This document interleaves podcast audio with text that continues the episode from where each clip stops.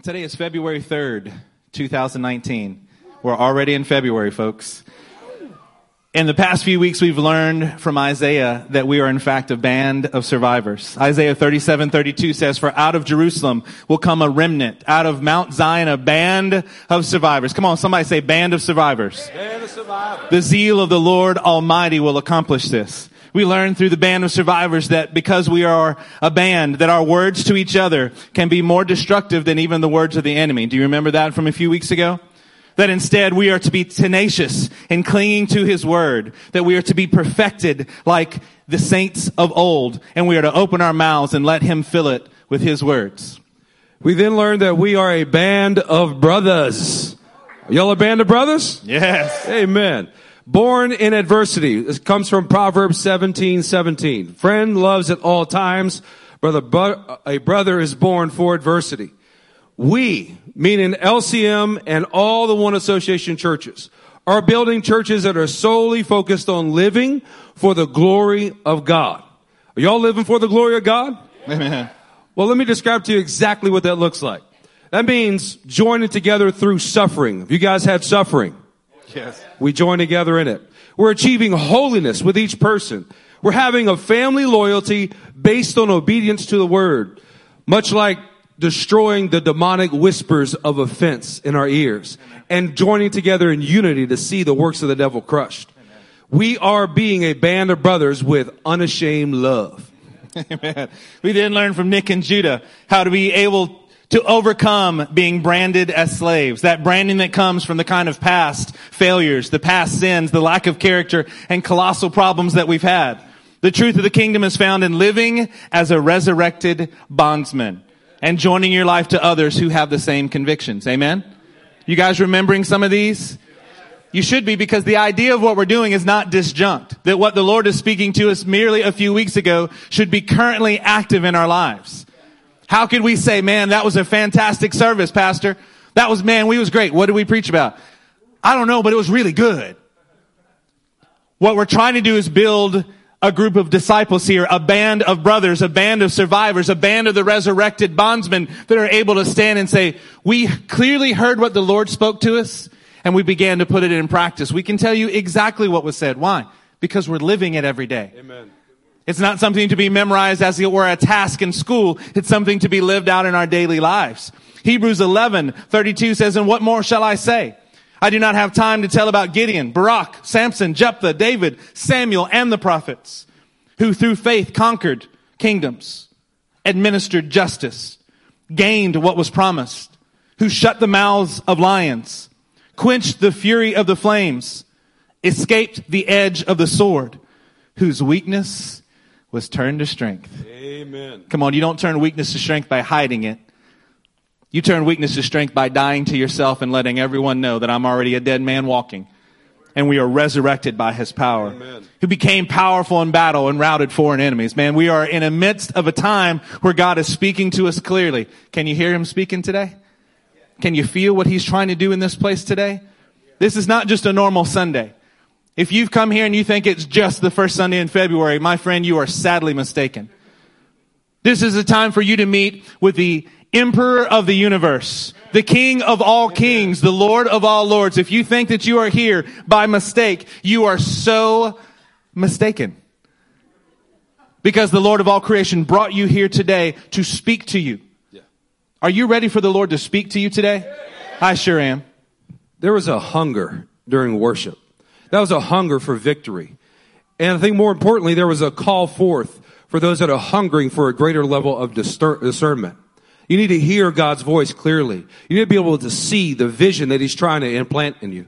Well, when we had the message last Sunday, which was phenomenal, by the way, we were learning about being a band of the restored. Amen. Come on, what God is doing in this place is something more than just being survivors, something more than just being a band of brothers. God is restoring the discernment in this church. God is restoring, uh, restoring your discernment and ability to hear His voice. He is eagerly awaiting to respond to our repentance with restoration. He's longing to use us as his spokesman, as his mouthpiece, so that he can fill our mouths with worthy and not worthless words. Repentance precedes the powerful restoration and restoration is the goal. Are you guys being restored by the Holy Ghost? Is the word of God transforming you into a new creation? Yes, daily. That's what we want. 1 Peter 5:10 was one of the key scriptures in this message. And the God of all peace who called you to his eternal glory in Christ, after you have suffered a little while, will himself restore you and make you what, saints? Strong, firm, Firm and steadfast. This is what the goal is that God has for you, each and every one of you, to make you strong, firm, and steadfast. Amen. And last Wednesday we heard an incredible message from Justin to knock you upside the head treester and Peyton, the Holy Ghost arson Parsons. Yeah, that's right. These powerful men of God taught us to cry out. Very good. All right, it's okay. Y'all y'all are still waking up today. These powerful men of God taught us to cry out. You gotta cry out medic when you're out on the field. You gotta let people know that you're hurting so that others can run to your aid. You know, that was such an incredible message. We actually had, Pastor, a visitor for the first time here on Wednesday night, and their job in the military was being a medic. Medic. The testimony of God cannot be understated of what God is doing. See, you just think it was a great sermon. See, you just thought they were powerful words from powerful men. It is the transmission of love from a powerful God to this group of people here in this building. Yeah. He's speaking to us today through prophecy, through words and tongues, through interpretations of those things. He is moving upon our hearts today that we might cry out medic and receive help. Rescue those being led away to death. Hold back those staggering towards slaughter. We have learned in this time that we are to be a band of survivors, a band of brothers, a band of resurrected bondsmen, a band of the restored, and a band of rescuers. Come on, this all leads us up to where we are today. Somebody says it's today. It's today. The title of today's sermon is Band of Victors. Come on, turn to your neighbor and say Band of Victors. Now turn to Deuteronomy 20. Let's start in verse 1. There. Say victors when you get there. There you go, with deep voice. Resignating.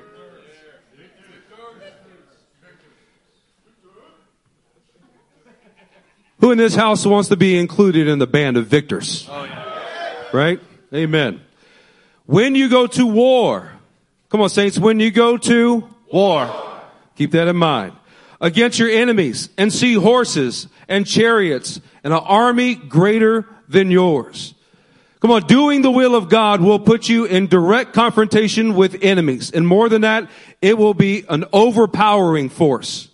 Greater, more numerous than what you have in your own individual strength. That's the kind of God that we serve. He puts us in impossible situations so that he can prove that he is the God of the possible whenever it's impossible. Do not be afraid of them because the Lord your God who brought you up out of Egypt will be with you. Is it good to to know the fact that God is with us? How many times do we forget it though? Oh, when our, our enemies surround us, when they're more numerous and more powerful than we are, we begin to look at our enemies as greater than the God that is standing next to our side. When you're about to go into battle, the priests come forward and address the army. You know what we're doing this morning? We are addressing the army of the living God. Amen. We're trying to rouse up a, a fierce, mighty warrior spirit within you that will band together and become a band of victors. He shall say, Hear, O Israel, today you are going into battle against your enemies. Do not be faint hearted or afraid. Do not be terrified or give way to panic before them. For the Lord your God is the one who goes with you to what saints? He is the God who goes with you to fight for you against the enemies and give you victory. What is the purpose of a fight? To win, to have victory. Come on, if it's just to stand in a ring and get your face beaten in, well, that's, that's self-inflicted torture. But God has enemies. Let's begin with that understanding. God has enemies. When we unite with God, we're also uniting in a battle, in a war against his enemies. That's going to put you in direct confrontation. That's going to put you in a fight, but you're not alone. You have the Almighty God of heavens and of earth standing next to your side. Not only will he fight for you, there is a promise. That promise is that you are going to win. Sometimes there's a catch though. It can be in the first round. It could be in the fifth round. It could be in the 15th round. How many ever it takes. There is an ultimate promise. And that is that we serve the God who's going to give us victory. Come on, I am so excited about today, I can't hardly stand it. I'm sitting here and I'm looking at you guys. I'm looking at a band of victors. Yes. I'm looking at people who are going to learn today that God is going to speak to your heart and remind you of what it means to be a band of victors, to constantly go back, to have a never die, never back up, never shut up or, or let up kind of attitude about this, that we're going to go forward Yeah. in the power and the might of Jesus Christ himself. Amen. That we are a band of victors. You may see me on one day and I may not look like it, but I'm telling you that I'm coming back again tomorrow, that I'm going to come back again and again so that God may be seen in me and in us. It's not enough for just a few of us in this room to have the attitude of a band of victors. It is my intent. It is our intent today fully as the priest calling out to the army and saying every man, every woman in this place needs to rise up within themselves and understand that you are a band of victors and you must act like it. Every day, every thought, every speech that you have is to be a band of victors.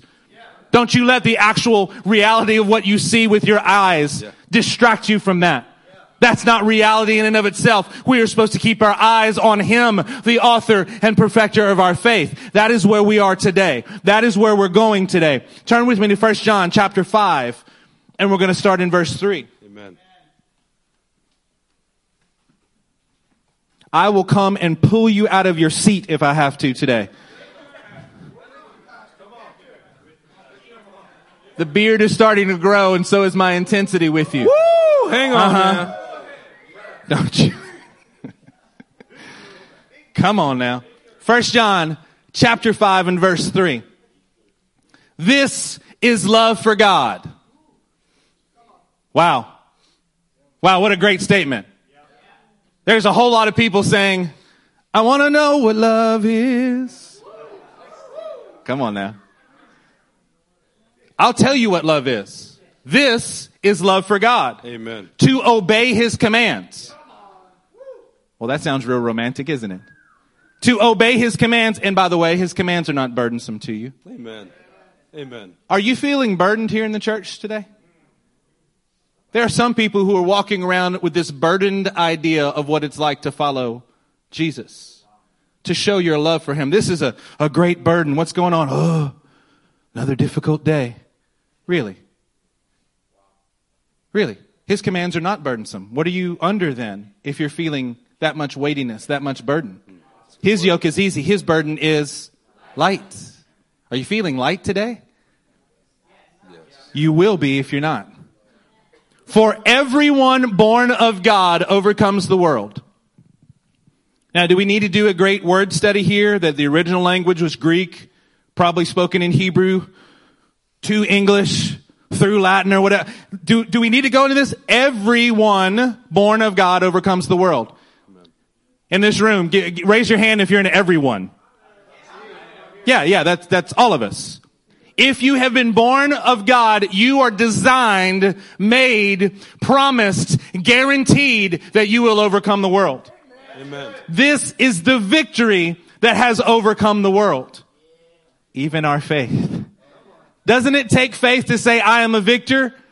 When you're at this stage in it going, no, I've got a lot of road to go. I've got a long, long way to see it fully manifested in every area of my life, but my faith is going to stand on the guaranteed promise that at the end of the road, if I keep walking, if I keep yielding to Him, if I keep obeying His commands and showing Him that I love Him, He will make me a victor. Amen. Come on now.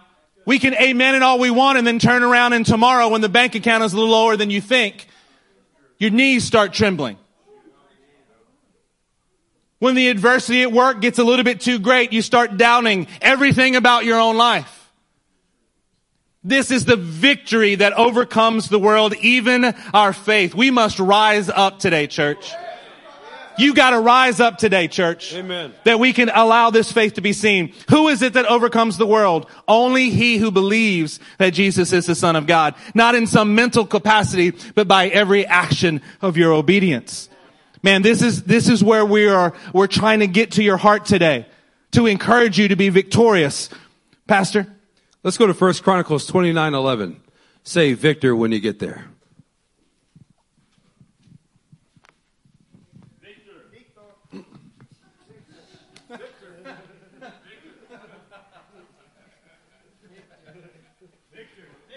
Yours, O Lord, is the greatness and the power and the glory and majesty and the splendor. For everything in heaven and earth is yours. You ever played uh, an I Spy game? I spy something, whatever color, right? So everyone scours the room. You're looking for this hidden item. I want, as you look at this verse, do you guys see the word victory anywhere in this verse? No, I don't. Now, I've used the NIV 84 for over 20 years. I love it. Most scriptures I remember come out of NIV 84. I can say that there is a hidden gem inside of this that the NIV 84 and 2011, I gotta include that in, and 2011, they missed. When you look at the interlinear of the Hebrew, you see something else. Rick is smiling from ear to ear because he has a NASB. Let's pull up the NASB version of this scripture. Yours, O Lord, is the greatness and the power and the glory and the victory and the majesty. Can you see the victory now? Come on, saints. Sometimes victory is just hidden. It's hidden behind the word that's staring you right in the face. How many times have you woken up in the morning and you are just battling emotions? You're battling thoughts. You can't cast them down quick enough and you're overwhelmed by them. Maybe even the guilt of your own sin that you did that night is weighing on your mind. And you stare at the scripture and you cannot see victory. Come on, we need a, a translator. We need the Holy Ghost to open up our eyes, wash our hearts with His blood, and therefore then we can see the victory that stares us right in the face. Amen. Put up the first slide there for us, Joy. This is the word for victory, by the way. Nasach. Trying. I'm trying to, Ohad. A noun meaning ever, always, perpetual. Wait, I, I thought you guys said that this was the word for victory. It is the word for victory. Do you understand that to define victory, you have to understand that it's perpetual? That what you did once, a long time ago, when you asked Jesus to come in your heart and you raised your pinky, you must do that again and again, not the pinky part, but the crying out to God. To lay down your life every day. You must daily take up your cross, deny yourself and follow Him. You've got to do this in a perpetual manner. Every day, every thought, every hour. But Lord, I'm a little tired. To go, it's okay. Uh, we just need you to do it again. You got to just do it again. You got to do this Amen. in a perpetual manner. Amen. Pastor, aren't you proud of me? I was successful in this. Oh, Amen. We are so proud of you. Now, just go do it again. Pastor, I've, I've achieved everything that I hope to do. Amen. What a great week in the Lord. Just do it again. Amen. Pastor, I went and prayed for somebody. Man, and they got right up out of a wheelchair. Amen. Just do it again. I persevered. Yeah, just do it again. Just do it again. This is what we must do. In Romans 8, 37. It says, no, we are more, than conquerors. How do you become more than a conqueror? A conqueror is pretty amazing. I just won. Now go be more than a conqueror. How are you supposed to be more than a conqueror? Just do it again. Look at your neighbor and say, just do it again. Just do it again. Did you read the word of God today? Did it move your heart? You know what you're supposed to do tomorrow? Just do, do it, it again. again. You prayed and called down fire from heaven today. You know what you're supposed to do tomorrow? Just do it again. If we will just do it again, you will get the attitude of a victor. You will get the status, the standing. You will become a victor if you just do, it, again. This is what we are moving to today, church. You want advice from your pastors? You, you want us to give you wisdom from on high? Everything that we've already said, do it. And if you've already done it, Just do, Do it, it again. again. Come on, doesn't, deep theology for the masses today, right? Doesn't this sound like a parent crying out to a kid? I clean my room. Just do it again. You know what's great about that statement? Just do it again. It relates to so many ways in your life. Yeah. Pastor, but I've messed things up. Pastor, you, you don't know where I've been. See, I'm not like some of these other people because my life doesn't look as pristine as what I'm envisioning the people around me to look. It's okay when you cry out to God, you know what He says to you? Just do it again. Yeah. Give your life to me, and I'll let you just do it again. I will give you rebirth. I will, you will be born again, and you can just do it again. You can start over here. You don't have to be defined by the branding of your past. You can just do it again today. If you've been doing well, then we're speaking to you as well today. And you've been doing great. Guess what? Just do it again. This is how we advance the kingdom in every way. Turn to Romans chapter 2 and verse 6. A perpetual motion is what gives you victory. This is the secret to victory. The word of God is yet again pouring it out to us. You want to be victorious? Just do it again. Find out what he says and do it and then just do it again. Romans chapter 2 verse 6 says God will give to each person according to what he's done. Uh-oh. You mean it matters what we do? Yeah. See, because if you're just doing it again, but you're following into sin constantly, that's defining you. And God will, in fact, give to each person according to what he has done. But when you walk in righteousness, when you can do it and then just do it again, he gives to those who by persistence in doing good seek glory, honor, and immortality, he will give eternal life. Those who per- in persistence do it. Come on, Rick. You're a man of persistence. You know what Rick does? He gets up every morning and starts studying the word. You know why? Because he's just going to do it again. Today's a great day. Fantastic. Just do it again tomorrow. Today was an awful day. Fantastic. Just do it again tomorrow. Isn't that difficult for us though? This persistence in doing good and seeking glory. You know what happens when you really do well? You want to take a victory lap. Whoa, hang on. Oh, let me rephrase that. we want to take a victory lap. Yeah. If you get up and do something fantastic, you want to share with people just to testify to the Lord about what's going on and how He used you. You want to take the victory lap and then you want to go home and kind of veg because after all, we deserve it. Woo. That's not how a band of victors thinks, acts, or lives their life.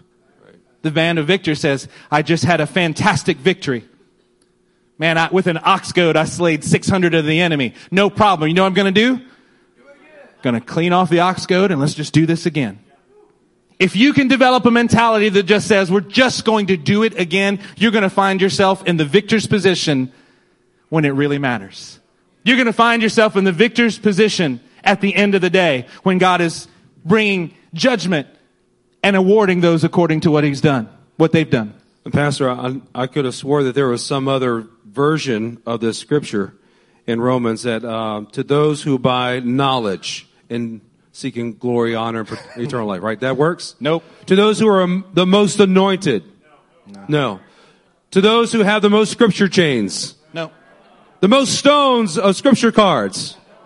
What does it take, saints? Persistence in doing good. Because we just have to do it. Again. Let's go to Exodus 14, verse 13.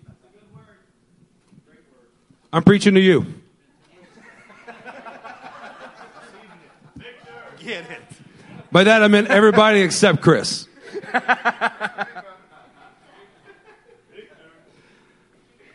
Exodus 14, 13. Moses answered the people. Come on, this is a leader of a nation that is being born. And he's trying to give them clarity and direction. Do not be afraid. Stand firm and you will see the deliverance the Lord will bring you today. Is that good advice? Is it truthful advice? The Egyptians you see today, you will never see again. The Lord will fight for you. You need only to be still. Is that good advice? Is it truthful advice? Verse 15 is going to slap you in the face. Then the Lord said to Moses, why are you crying out to me? Tell the Israelites to move on. Now, now wait a second, Pastor. Everybody in this room just said that verse 14 was really good advice to stand still. He asked you if that was good advice. Now, yeah! Boy, that was good advice for Moses because Moses is a godly man. How did, how did we all get that wrong? We're not willing to just do it again. Oh, amen. I don't know, something to the effect of 10 plagues occurring. And they were able to just be still and watch the deliverance of their God come through for them. But now something is required on their part. They have to step into the Red Sea. They have to even stay where God told them to camp while the enemy is approaching and the sea is not yet split. And he's telling them, move on. Move on to that perpetual victory. Move on past yesterday's winnings. Don't sit on your laurels. Don't credit yourself with victory when God has more victory to come. And you haven't even accomplished it yet. It's almost like we have to move on into the impossible. The Red Sea story is a great story. I, I think it's world renowned what God did for the Israelites.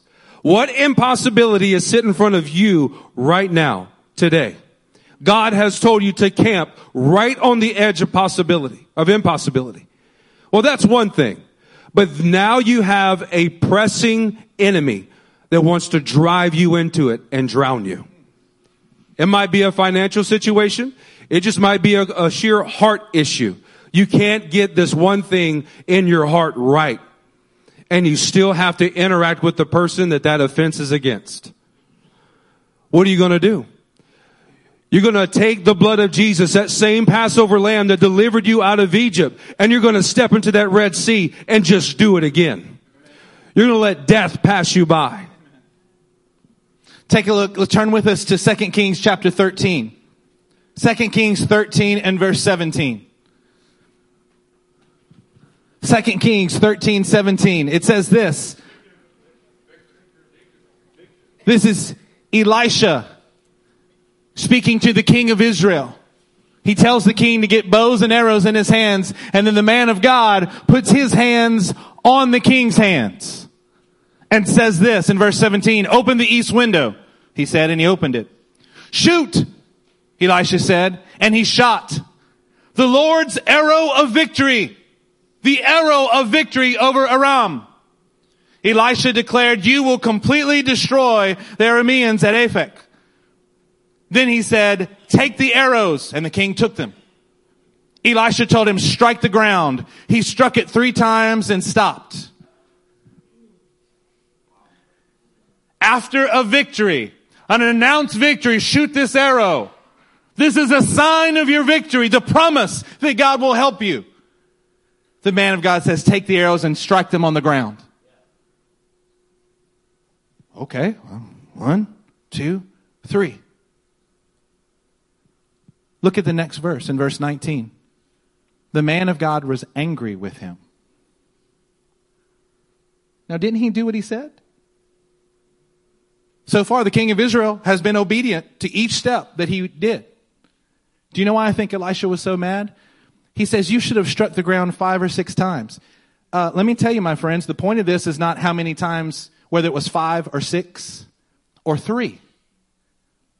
The point was, was Elisha saw in the king of Israel an attitude that he wasn't just willing to just do it again.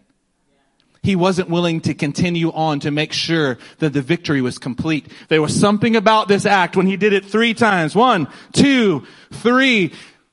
Church, do you have a distance that you will go in the Lord and obedience, a level of obedience that you're comfortable with and you just plan on stopping? But I did it three times. Just do it again, church. But, but, but I tried and, and, and it was difficult. Just do it again. You don't know if this time it's going to take five or six or 500 or five million. You just got to keep striking the ground until the man of God tells you to stop. until there is full victory that is won for you. I can't tell you how many times to strike the ground. Even Elisha says five or six. What would that have shown? That he's got a just do it again kind of mentality. Come on, do you have a just do it again mentality in this place today? If you don't, you need to get it right now. This is not a word for some other church, some other place. We didn't read this online. We didn't pull it out for the first February in 2019. This is a word for us today. Amen. You gotta just do it again. Amen. But, but pastor, just do it again. Amen. But what, just do it again. Sounding like a parent now, aren't I? Yeah, I don't want to hear your excuses. Just do it again. Why? Because you need to just do it again. Amen. It will show a victorious spirit. It will allow a victorious spirit to rise up within you. Amen. The successes of today can be built upon. Just do it again. The right conversations that you're having with your spouse. Just do it again. I led well today. Amen. Just do it again. It's not about the number of times that you strike the arrow on the ground. It's about your heart that says, I'm just going to do it again. How many times do I need to? Until I win. Amen. Until there's victory fully manifest in front of me. That's when I get to think about not doing it again. If the Lord speaks to me from heaven and says, that's enough, stop, I will stop. Until that moment, I'm going to presume that what he said before is what I'm supposed to continue to do. Amen. We've said this for a long time at this church. What was the last thing that God spoke to you to do? Are you still doing it?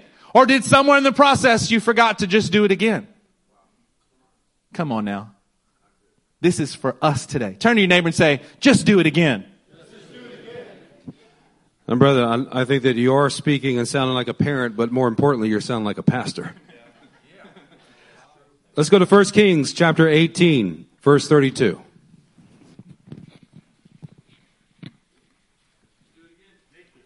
Just do it again. Just do it again. Victor.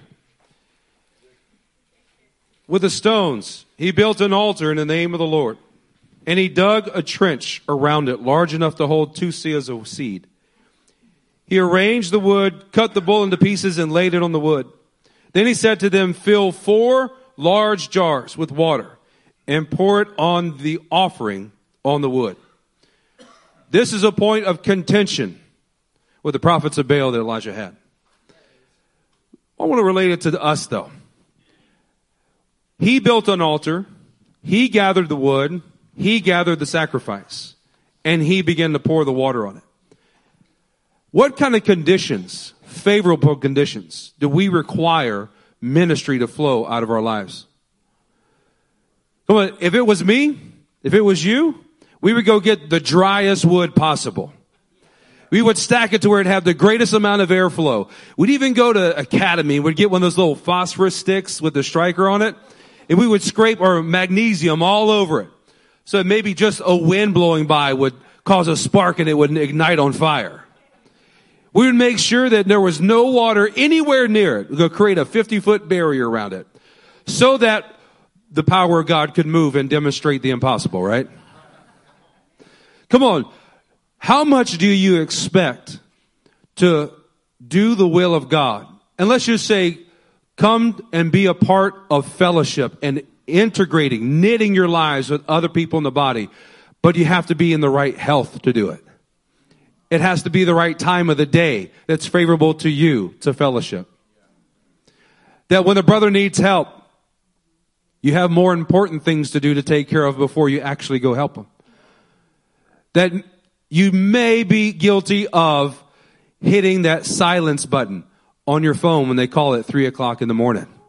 Not the red one that slides off and lets them know that you just rejected their call. I mean, just the volume button, you hit it down one time and therefore you don't hear it ring. It's like, oh, sorry, I was sleeping. I didn't hear you call. How many favorable conditions do we set up for ourselves in expectation for God to do something supernatural? But instead, what Elijah did is that he poured water over it. Not just a cup of water, four jars of water on this. And the next line, verse 34, what does it say there, saints? He did it again. That's the second time. Verse, or continue on on. Do it a third time. Say, just, do, it, again. Come on, when we're stepping out in faith to do something big, bad, and bold for the kingdom of God. I want to be used by Jesus. I want to do something great for God. Life, God, my life is all of yours. Are we willing to have our sacrifice soak in impossibility in order for him to do it and then ask for it? Do it again. Do it again. This would be paramount to the Lord calling me to be a marathon runner and both of my legs decay and fall off. You know what? I'm still going to try and run a marathon and I'm going to do it again and I'm going to do it again because it doesn't depend on our natural resources. It depends on the supernatural power of God flowing you to just do it again. Consider Jesus in Luke chapter 5. The disciples had fished all night long. They were fishing all night long. And then Jesus sees them there and gets the boat and begins to teach. So after you've worked all night long, then you have a nice sermon from Jesus himself. He's teaching. They're like, man, whew, I'm tired. Hey man, this is good. That was a good word, Jesus. yeah, it was. of course it was. And then Jesus looks at him and says, yeah, you know what you guys need to do? You need to go out and cast out in the deep and let your nets down again. It's time to go fishing again. Yeah, you see, I'm already exhausted, Lord. You see, I, I tried that before. We've already done that. We fished all night long. I, we didn't catch anything. See, we're professional fishermen. We know what we're doing. We help run dad's business. And we did this all night long to no avail.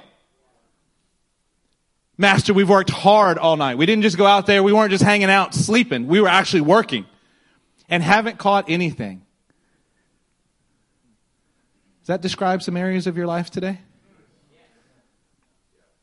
You've been working hard. When other people are sleeping, you've been working.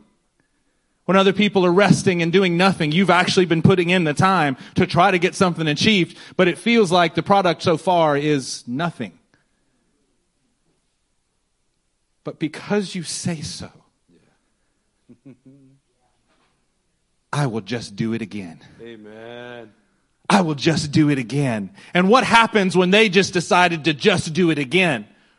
Not only did they catch so much fish that their boat was about to sink, they had to get some brothers to come over. Come help us.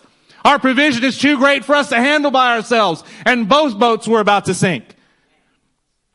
It's time for us to have a just do it again kind of attitude because maybe it's not about your boat that needs to get filled. Maybe you just doing it again will give the provision to your partner, to your brother, yeah. to those here in this place that they need it too. They're going to reap and they didn't even sow. You know why? Because you just did it again. Amen.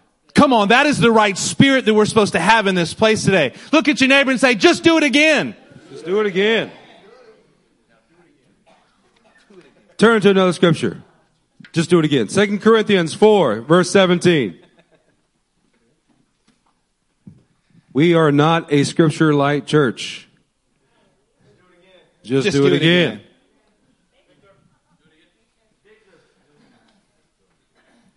for our light and momentary troubles. You know, that would be an insult. If you walked up to a family in this church who is struggling with some immense health issue, some financial issue, or been under a spiritual barrage, and say, don't, don't worry, brother. That's only light momentary. I, I'll check you tomorrow. I'll pray for you. It's an insult. But if we continue reading, we see that it's not an insult. It's a, a, realistic perspective when you are looking and staring at the King of Kings in his eternal glory. Light momentary troubles, say this with me, are, are achieving. Achieving. Are light and momentary troubles put in proper perspective to the glory of God are achieving for us an eternal glory every time that you are coming against hell and earth while trying to do the will of God, and you are just getting beat to death in your face, in your heart, in your mind, you just can't keep or seem to keep your breath. I want you to say this out loud. These light and momentary troubles are achieving for me an eternal glory. Amen. You've all gone through troubles of some shape and form. and it looks like the world is going to come to an end. For instance, I watched my daughters take exams on SOS. Now they, they learn independently with additional oversight from us. But when they go to take an exam, they are all on their own. They have to be in a padded room, no sound, maybe just their earbuds with their favorite music. No one can even knock on the door or the world will come to a complete end. But once that exam is over, they're bebopping around the house. They're eating popcorn. They're fellowshipping. They have come back to life almost as if that moment was a light and momentary moment. Come on. How much more is our troubles, our uh, conflict that we have to go through in comparison to the eternal glory of God? Are they just light and momentary? We have to just do it again. Amen. The light momentary troubles of yesterday, guess what? You're going to have to do it again because there's an eternal glory waiting for us. As we continue in verse 18, so we fix our eyes not on what is seen. That fixing is just doing it again. Come on, you know what it's like whenever you see something that you really, really want. So it could be a vehicle you're looking to purchase. Ladies, it could be a pair of shoes that you see at DSW. Guys, it could be the next vape mod at VaporFi. Your eyes are fixed on it. And it doesn't mean that you stand at VaporFi at the counter and just put your eye up to the glass. That'd be kind of weird. Maybe. Okay, yeah, probably so. But that means that it is constantly on your mind and you are doing whatever it takes to get to that goal. You're willing to just do it again and again and again. That when we have our eyes fixed on the author and perfecter of our faith, we are willing to uh, go through any trial to get to that eternal glory because we're willing to just do it again. Come on. We want you to turn with us to Psalm 118. And as you're doing that, I just want to remind you of David as he's fighting Goliath. David is fighting Goliath. He's got how many stones in his shepherd's bag? He's got five. Why? Because he's just going to do it again. He's, he's engaging one giant. He's looking at one guy going, this could cost me my life. But if it doesn't, this may take everything that I have. I may not come out of this situation alive. But if I do, I plan on just doing it again. Are there more giants? Oh yeah, there's other ones. Yeah, I'm going to be ready now. I'm going to start storing up now. I'm going to put the stones of his word in my heart now so that I could just do it again. Cause I don't know what's after this one giant. I see him here and I'm going to take his head off. And I don't know what's next. So I'm just going to do it again. See, I'm going to be ready with his word so I can just do it again. Not take a victory lap, not take a week off, not ask for all the accolades that he got. I'm ready to go again. I'm ready to do this again. Are you ready to go again today? Yes. Turn to your neighbor and say, just do it again. In Psalm 118 verse 10, all the nations surround me, but in the name of the Lord, I cut them off. Say, just do it again. Just do it again. They surrounded me on every side, but in the name of the Lord, I cut them off. Just, just do, do, it, again. again. Come on, follow me on this third one. They swarmed around, me like bees, but they died out as quickly as burning thorns. In the name of the Lord, I cut them off. Just do it again. We have a command from the living God to engage in battle and just do it again. Luke 13, turn there with me.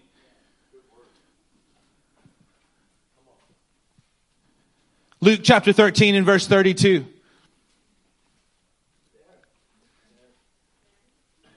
Pastors, we get your point. No, I don't think you do yet.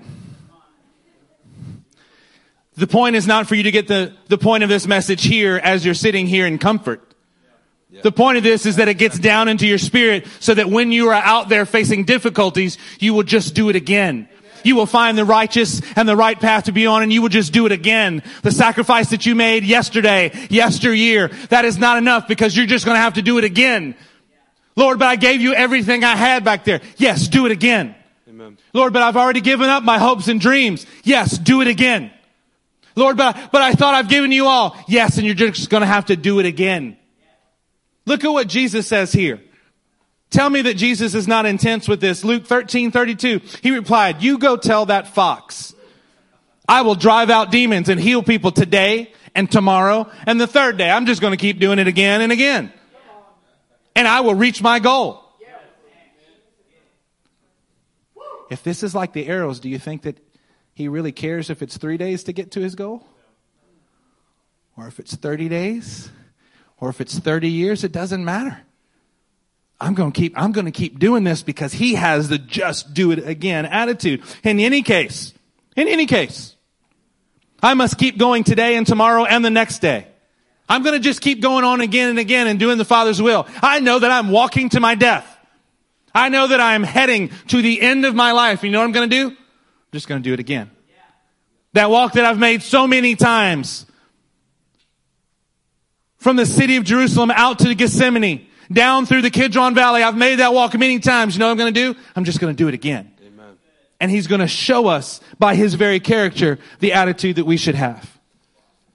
In Revelation 1 5, Jesus is given some accolades and titles. He is a faithful witness. He's the firstborn from the dead and the ruler of the kings of the earth. He was able to achieve these accomplishments because he just did it again. Each time he would heal someone, each time he would cast out a demon, even raise the dead. You know what? He woke up the next day and he said, I'm just going to do it again. Everything that he did was a response to the Father's voice. It was a response to the leading of his Father's direction. No matter the cost that it required, even his own life. And the result is that he received a crowning achievement of being a faithful witness. He received a crowning achievement of being the firstborn from the dead. He received a crowning achievement of being the king of kings and the Lord of lords. Do you want to be included with that king? Amen. Just do it again. Amen. Turn back with us to 1 John chapter 3 and verse, and chapter 5. 1 John 5, I'm sorry, and verse 3. 1 John chapter 5 verse 3. It says this, this is love for God. To obey His commands. And His commands are not burdensome. For everyone born of God overcomes the world. This is the victory that has overcome the world, even our faith. You know, as I was looking at that, the word for victory there is Nike. Can you put the slide up there for me, Joy? Nike. Not kidding. It's victory. The victory that overcomes world. See, on a day like today, we've got grown men playing children's games, wearing slogans that say, just do it. But we know that that's not real victory. Because you can achieve it once is not the kind of victory that this passage is teaching us about, is it? It's not just that you're gonna try something once and you're gonna, yay, I got it once. You're just gonna do it again. You're just gonna keep working through this, that his victory that overcomes the world may be seen in you. The Greek goddess Nike was one that would go around on the battlefield in a chariot handing out crowns to those who were victorious. Nike. One who would travel around in chariots to hand out crowns to the victors. What does that mean for us today, saints? If you're not on the battlefield, you have no chance of getting a crown. You have no chance of proving yourself victorious if you're not engaging in the battles that the Lord set before you. Do you find yourself running away, hiding from the battles that are there? We are a church who teaches to engage with the battle. Yeah. Pastor, what battles are you talking about? I'm talking about the battles of your own emotions. Come on. I'm talking the battles of being faithful to the Lord down inside. You'll say one thing to us, but on the inside you're quaking because you're not able to stay faithful. This is not to just do it, folks. You got to just do it again. You've got to stay faithful in your thoughts. But pastor, I've been faithful for a long time. Amen. Just do it again. Look at the next word there. This is the victory that has overcome the world. So it's Nike, and the very next word in scripture in the Greek is this. This was 5, 35, 29. It's 35, 28. Nikeo. So you're gonna Nike the Nikeo of the world. This is the victory that Nikeos the world. Come on. To be victorious, to prevail, to conquer, to overcome. This is what the Lord has for us. This is a verb. The first word was a noun. It's a victory. It's describing something that's external to you. This, I'm going to call it a being verb today. It's a being verb. This is something that you are supposed to be being overcoming. You're supposed to be being victorious in what God has for you. To subdue your enemies around you. This is an ongoing step after step after step process. Look at your neighbor and say, just do it again. Just do it again. This is what this word is saying to us. Think about the churches in Revelation for just a moment. Revelation chapter 2, verse 7. Uh, Joy, these are not on the, in the notes, just if you'll follow along with me. Revelation 2, 7. Whoever has ears, let them hear. To the one who is victorious, to the one who overcomes, I will give the right to eat from the tree of life. Look in verse 10 of the same chapter. Do not be afraid of what you are about to suffer. I tell you, the devil will put some of you in prison to test you, and you will suffer persecution for 10 days. Be faithful, even to the point of death, and I will give you life as your victor's crown. How do you get a victor's crown? How do you become a band of victory? You gotta just do it again. Even if it puts you to the point of death and persecution, you have to just do it again. What areas in your life have you failed to just do it again, church? I'm not asking you if you have areas, I'm asking you what areas. Pastor, I'm doing good. Amen. Does that mean you're doing 90% good? What if you're doing incredible and you're doing 95% good in your life? That's 5% that you got to just do it again. And let's be honest. There's probably few people in here who could say you're somewhere in the 90s. Man, we want you to have a victorious walk with the Lord. All this low thinking, low living, the Lord is calling us up from where we are today. He's calling us and saying, David, it's time to walk in a victor's crown. It's time to just do it again. Have you been doing it for years? Amen. Thank you, JJ, for doing it for years. Just do it again. There's not a man or a woman or a child in this room who's reached where you're supposed to be. You might even be like one of us as pastors and functioning in the calling that God put you on the planet for. And guess what? We got to do. Just do it again. We can't leave the very principles that got us to where we are. We can't say now we know. We're going to tell you to read the word of God every day, but we're going to, you know, rest on what we already know. God help us. Truth is, is you guys would find that out and sniff that out in a second. Pastor, are you okay? Are you sick? Uh, yeah, yeah, I'm sick. That's what it is. If you walk through all of the churches, there are statements to, the, to each one that says, to him who overcomes. You know what the word there is? It's Nikeo. The one who is constantly walking in victory. We are allowed to sit on his throne. We're allowed to be a pillar in his house. We're allowed to be dressed in white with our name blotted out. We're allowed to have authority over the nations. We're allowed to have hidden manna, white stone with a new name on it. We're allowed to not be hurt by the second death. You know why? Because we're walking in overcoming victory and we are crowned with victory. We are a band of victors in this house today. Amen. There's so many things I'm proud of. You guys, the church.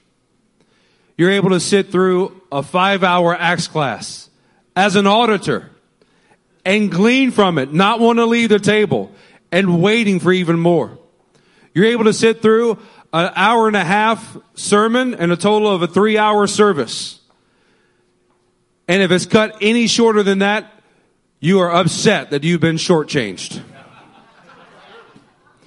What has taken years and years to do to build this kind of culture where there's an intense love for Jesus along with an intense pursuit of Jesus.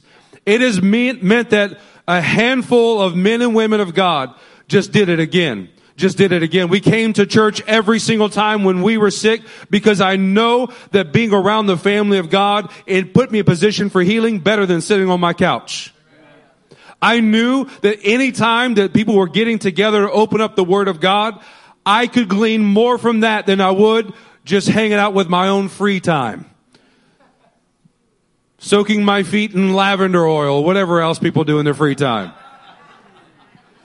In John 16, Jesus gives an encouragement. He says, in this world, you will have trouble. That's more than encouragement. That's a promise. That's our, as pastors, that's our promise to you. Andrew Hayes, you're going to have trouble. Dave, you're going to have trouble. Every single one of you will have trouble, but that's not where he stopped. He said, take heart. Look at your neighbor and say, take heart. Take heart. That means rock kazak. Firmly grasp the nature, the, the name, the reputation of who God is because he said, I have Nikeoed, knocked out. I have Nikeoed the world. We have a knockout king next to our side. That when we face those troubles, he is going to guarantee our victory. And he's going to knock it out right in front of us. Go to 1 Corinthians chapter 9, verse 24.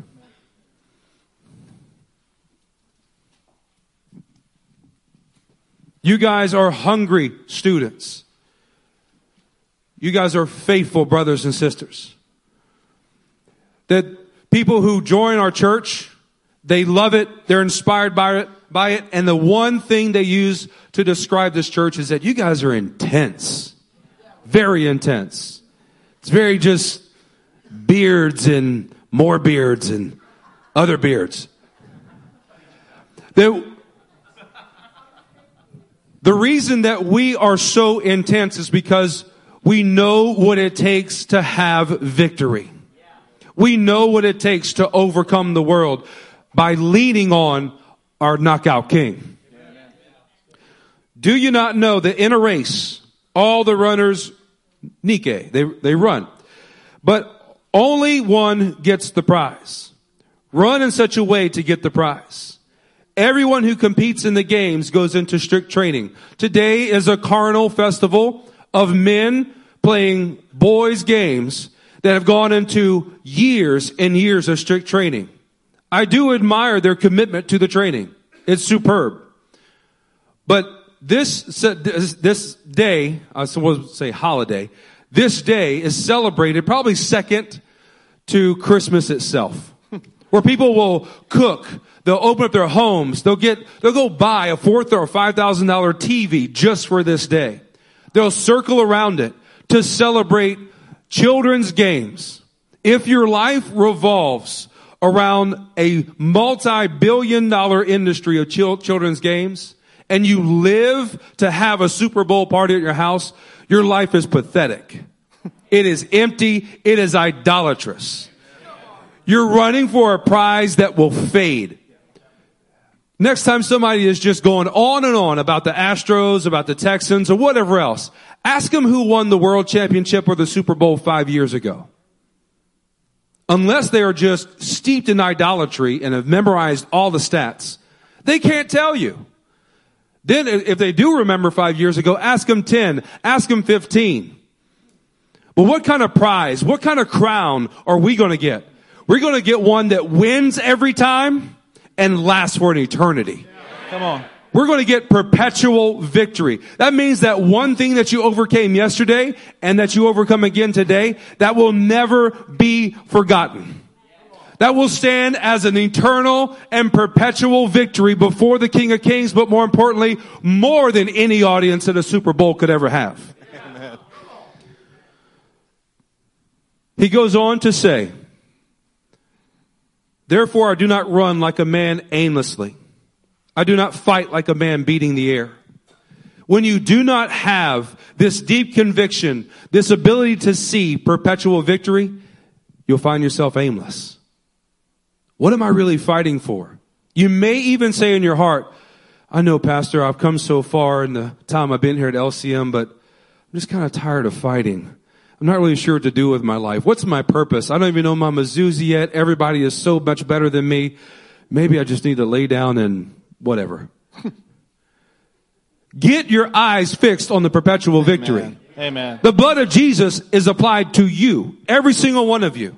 When you fix your eyes on that perpetual victory through the blood of Jesus, you are no longer aimless, but you are purposeful. Yeah. You're no longer just beating the air, you are beating the face of the enemy. Amen. Turn with us to 2 Timothy chapter 2 and verse 5. 2 Timothy chapter 2 and verse 5. We're turning a corner here to move towards an ending because we want to have time for us to actually demonstrate living in a victorious way today. 2 Timothy 2 5 says this, similarly, if anyone competes as an athlete, he does it to receive the victor's crown unless he competes. Uh, he does not receive the victor's crown unless he competes according to the rules. There are many types of crowns that we can get. We don't have time today to go into the types of crowns that the Bible actually lays out very clearly. But there's only one way to achieve these victor's crowns. That's being faithful to the point of death. That's being so faithful. Even our faith is the victory that overcomes the world. That attitude that just says, I'm just gonna do it again. I'm just gonna do it again. I'm just gonna do it again until the God of all creation sees and says something different. Until He moves in my life in a way that allows me to do something different. But then it will be because I've achieved my crown of victory. We've got to be a band of the victors that we might achieve a crown of life, a crown of righteousness. Jesus had a crown of thorns that he participated in. A crown of thorns that became our victor's crown. Something that we could stand in. Something that we can stand with. So that we could have a crown of life. Come on, I want to have a victor's crown today. Amen. I want to have something to be able to offer the King of Kings with my life. I want to have a crown that I can then lay at his feet one day. I want my life to be a crown of victory. Ephesians 6:13, I'll read it to you. Therefore put on the full armor of God, so that when the day of evil comes, you may be able to stand your ground. And after you have done everything, say everything. Everything. What does that leave out? Nothing. Nothing. After you've done everything to stand, stand firm then. I hear in that, just do it again. Just do it again.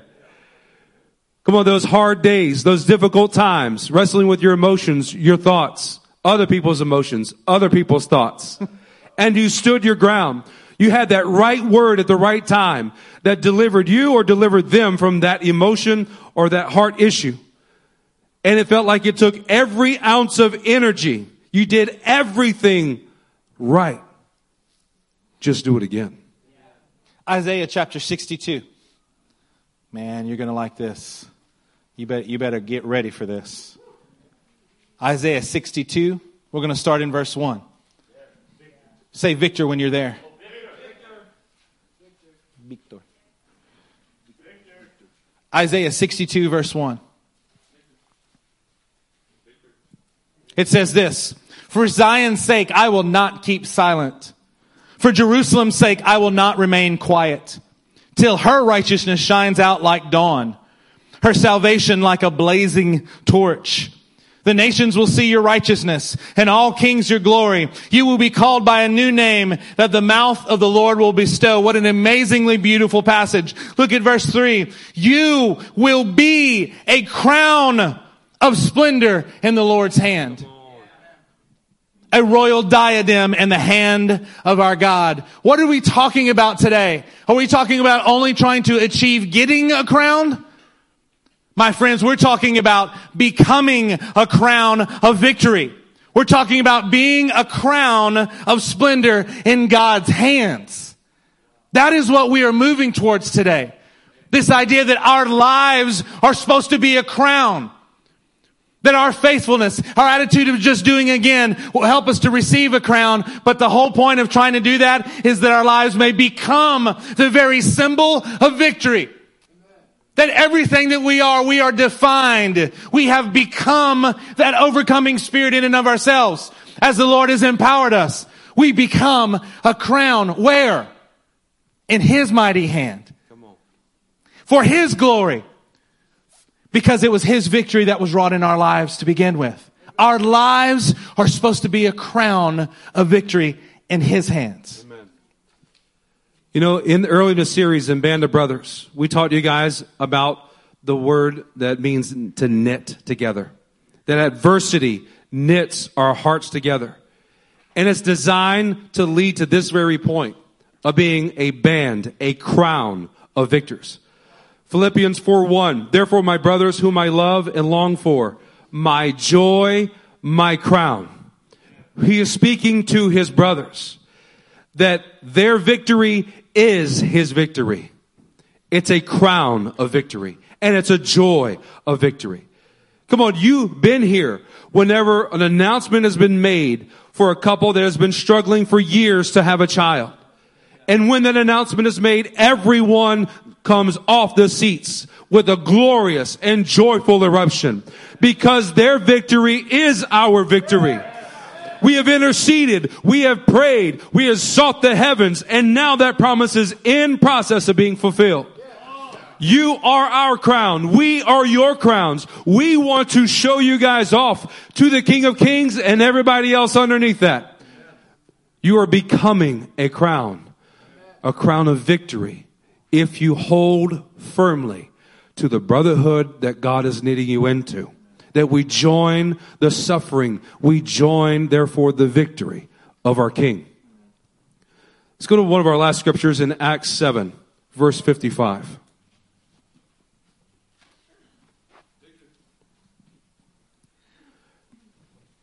But Stephen, full of the Holy Ghost. I want you to ask yourself and really be truthful about your introspection. Right now, are you full of the Holy Ghost? It doesn't mean three quarter, doesn't mean seven eighths. Are you full? In our earlier worship service, what God was moving on this church in your hearts was to get right with Him through His blood. But that's not where He wants to stop. He wants you to be full of the Holy Spirit.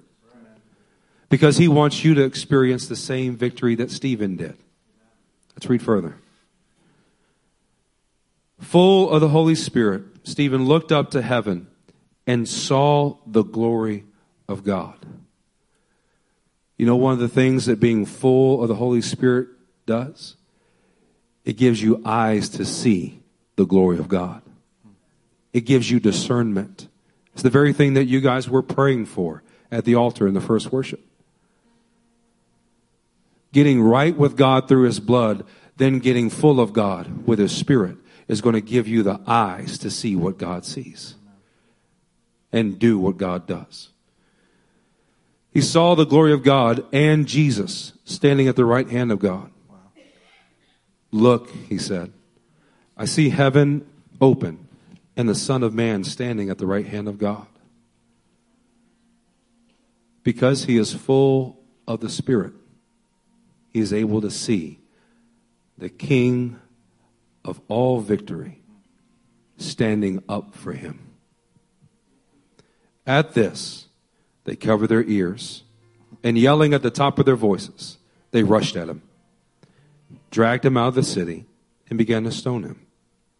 Meanwhile, the witnesses laid their clothes at the feet of a young man named Saul.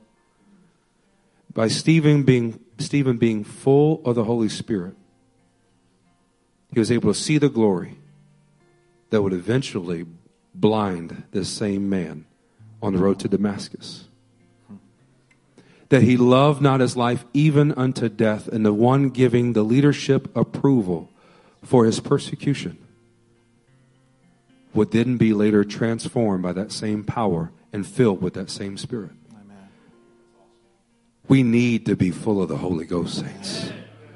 We need to be full of the Holy Ghost so that even our greatest enemies that are persecuting us, that are stoning us, that are giving approval to the masses that would that would want to harm us, that they too have that same transformational power from God that we have.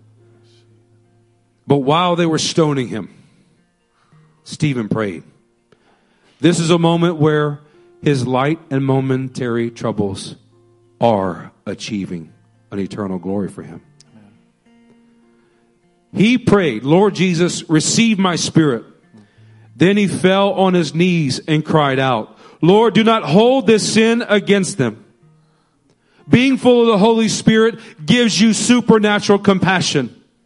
Being full of the Holy Spirit gives you that apt word to transform and convict that person's heart who is set against you.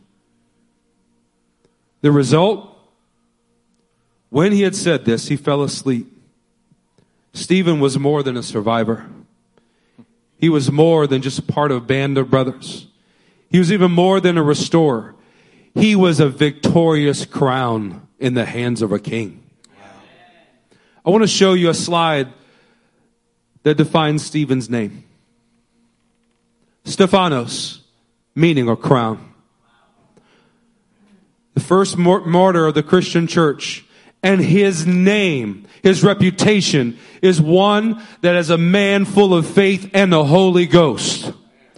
What's your name? What's your reputation? What would this be if it were you? Do you need to be full of the Holy Ghost? Do you want to be full of the Holy Ghost? No more living in a, a state or a spirit that says, not this again. But instead being full of the Holy Spirit and said, yes, just do it again. We got to repent of that not again spirit. We got to run to the presence of God and be filled with a just do it again spirit. We got to ask and cry out to be filled with His Spirit. So I want you to stand to your feet. Let's begin to lift up our heads, hands, lift up our heads and our hearts. And let's begin to cry out for the living God to fill us with His Spirit. Fill me full, mighty God. Fill us full right now, Jesus. We need that just do it again spirit. Just do it again. We need that Just same transformational power in Stephen inside of us so we can transform others. Mighty God, we invite your presence. Move, convict our hearts. If there are areas of our life that need to get right so we can receive it, we say, come Lord. Come Lord with a conviction. Come with the blood that sanctifies us. Come with that, that power to transform us. Lord, and fill us again with your spirit. Here's what I want to do, saints.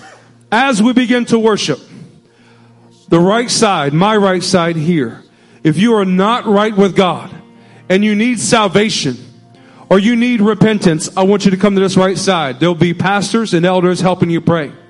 If you want to be full of the Holy Ghost, I want you to come to this side. Pastors and elders will pray. I want you first though to inspect your hearts. Let it be the right motive. Let it not be like Simon the sorcerer. I just want to come and get filled with power in order to be powerful to my brothers. But I want to come and be full of the Holy Ghost so that I can give my life away. I can serve my brothers even unto my death and it result in other people's transformation. If you want to come down to this side for salvation and repentance, let it not be just to absolve your own conscience of guilt. But let it be because you see the author and perfecter of your faith. You see the only source of salvation to which outside of it you are damned and you are going to bust hell wide open. Let your hearts be sprinkled with his blood so you can be full of his spirit.